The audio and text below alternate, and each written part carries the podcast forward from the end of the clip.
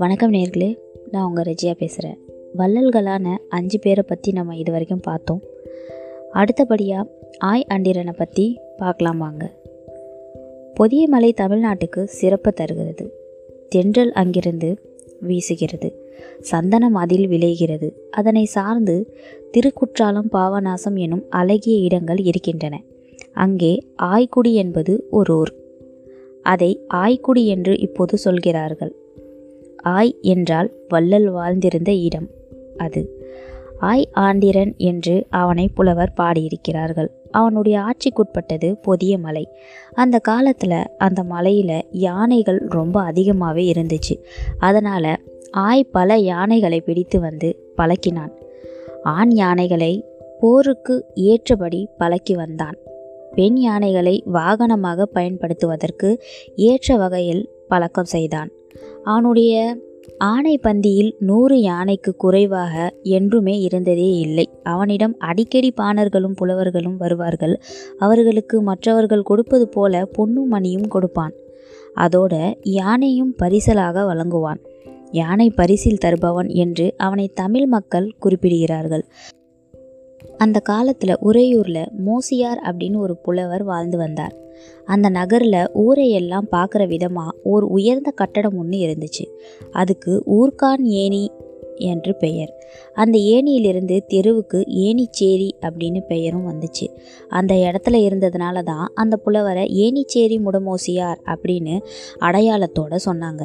அவர் முடவர் அதையும் அந்த பெயர் குறிப்பிட்டது. அதாவது அவருடைய உடல் உறுப்புகளில் குறை. ஆகையால் அவருக்கு அந்த பெயர். ஆனால் முடவராக இருந்தாலும் தமிழ் புலமையில் அவர் நிரம்பியிருந்தார். அவருடைய உறுப்பு குறைவு காரணமாக யாரும் அவரை அவமதிப்பதில்லை. அந்த காலத்தில் தமிழ் மக்கள் யாரையும் உறுப்பு குறைவுக்காக இழிவுபடுத்தி சொல்கிறதே இல்லை. இயற்கையாக அமைந்த குறைய குறையாகவே கருதுறதே இல்லை. ஆனால் குணத்தில் குறைவிருந்தால் மட்டும் அதை தான் இழிவாக எண்ணுவார்கள். உறுப்பு குறை புலவர்களை அந்த அடையாளத்தோடு பெயர் வைத்து வழங்கியதனாலேயே இந்த இயல்பு தெரிகிறது. இழிவாக கருதினால் அப்படி வழங்குவார்களா? ஏனிச்சேரி முடமோசியார் ஆய்க்குடி ஒருமுறை சென்றிருக்கிறார். ஆய் அவரிடம் பேரன்பு பாராட்டினான். அவருடைய அறிவு சிறப்பையும் கவிப்பாடும் ஆற்றலையும் அறிந்து வியந்தான். மகிழ்ந்தான். இருவருடையுமே நெருங்கிய நட்பு உண்டாயிற்று. மூச்சியார் அங்கே தங்கினார். இன்றியமையாத காலங்களில் உறையூருக்கு வருவார். சில நாட்கள் இருந்து மறுபடியும் ஆய்க்குடிக்கு செல்வார். இதுவே வழக்கமாக இருந்தது.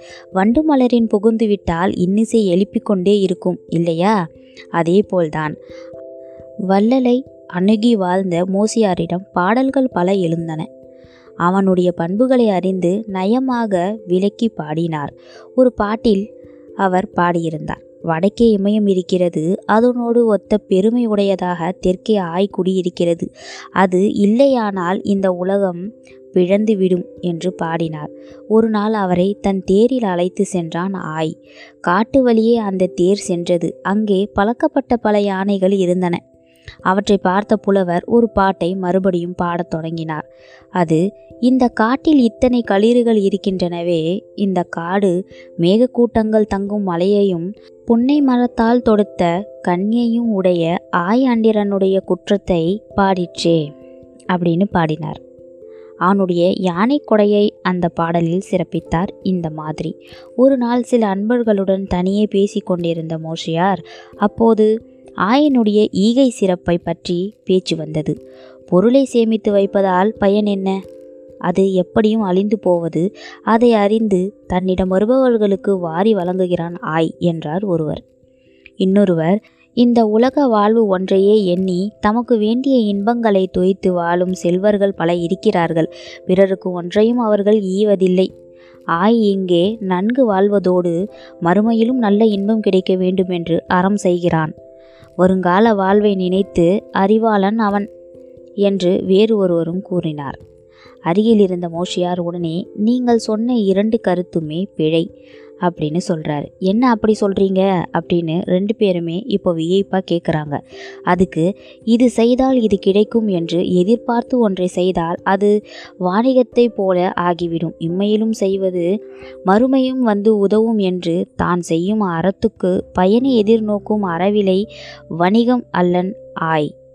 அதாவது இப்படியெல்லாம் செய்கிறதுக்கு அவன் ஒன்றும் வியாபாரி அல்ல அப்படின்னு சொல்கிறாரு சான்றோர்கள் போன வழி இது ஒன்றே.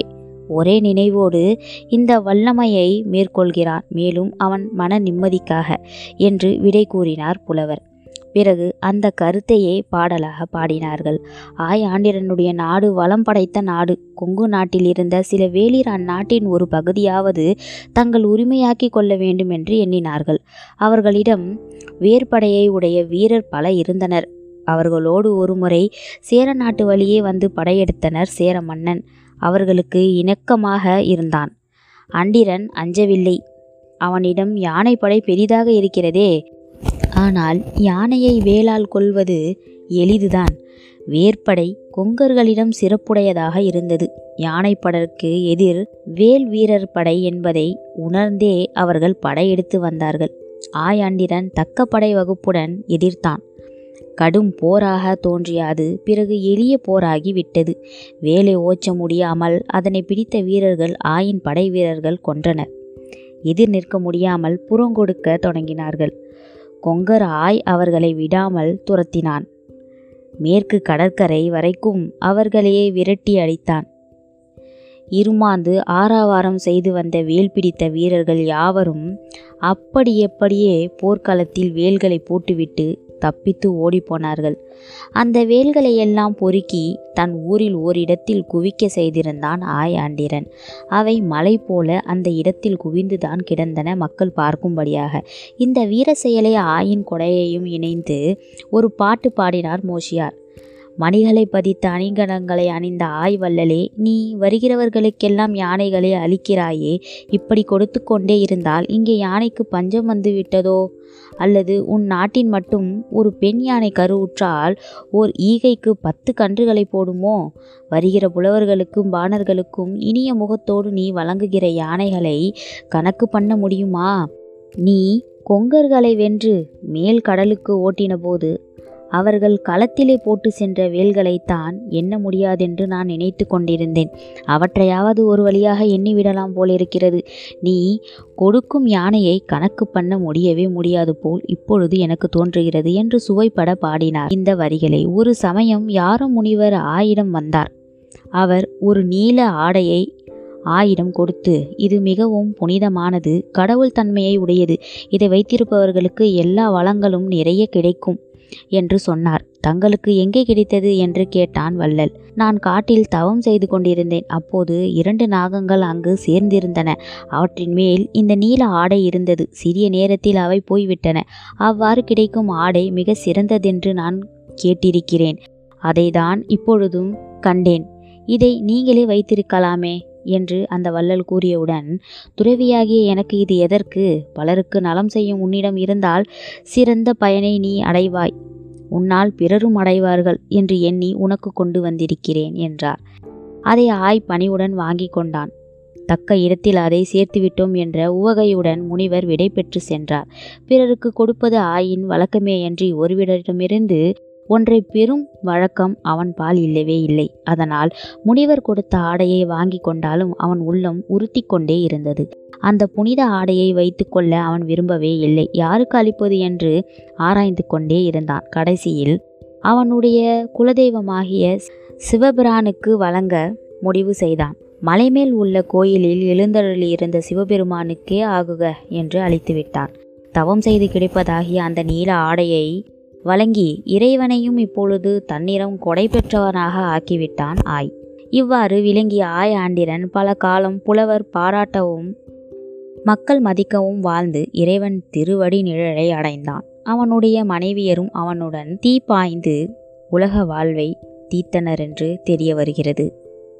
அவனது பிரிவை தாங்காமல் புலவர்கள் துயரத்தால் வாடினார்கள். பாடும் புலவர்களுக்கு குதிரையும் களிரும் தேரும் நாடும் ஊரும் வழங்குவதில் சிறிதும் சளைக்காத ஆய். இன்று தன் மனைவியரோடு காலனென்னும் கண்ணில்லாத கொடியவன் செலுத்த மேலொரு உலகத்தை அடைந்தான். அவன் உடல் மறைந்தது. அவனால் நலம் பெற்ற புலவர்கள் தம் சுற்றத்தோடு பசியினால் வாடி பிறருடைய நாடுகளை நோக்கி புறப்பட்டு விட்டார்கள் என்று குட்டுவன் கீரனார் என்ற புலவர் பாடியிருக்கிறார். ஆனால் முடமூசியார் இப்பொழுது அளவே இல்லை. அவருக்கு துயரம் எல்லையை மிஞ்சி போய்விட்டது. அதனால் பித்து பிடித்தவர் போல ஆகிவிட்டார். அதோ கேளுங்கள் உங்கள் காதில் அந்த ஒளி விழவில்லையா? இந்திரனுடைய அரண்மனையில் முரசு முழங்குகிறதே ஆய் ஆண்டிரன் வருகிறான் என்று வஞ்சிர படையுடன் இந்திரன் வாழும் நகரத்தின் அவனை வரவேற்க ஏற்பாடு நடக்கிறது. வானத்திலே அந்த ஒளிதான் கேட்கிறது என்று பாடிக்கொண்டே இருந்தார். இத்துடனே மக்கள் பலர் மனதில் நின்ற ஆய் ஆண்டிரன் கதை நிறைவடைகிறது. மேலும் நல்லியை பற்றி வர எபிசோடில் நம்ம பார்க்கலாம். நன்றி நேயர்களே.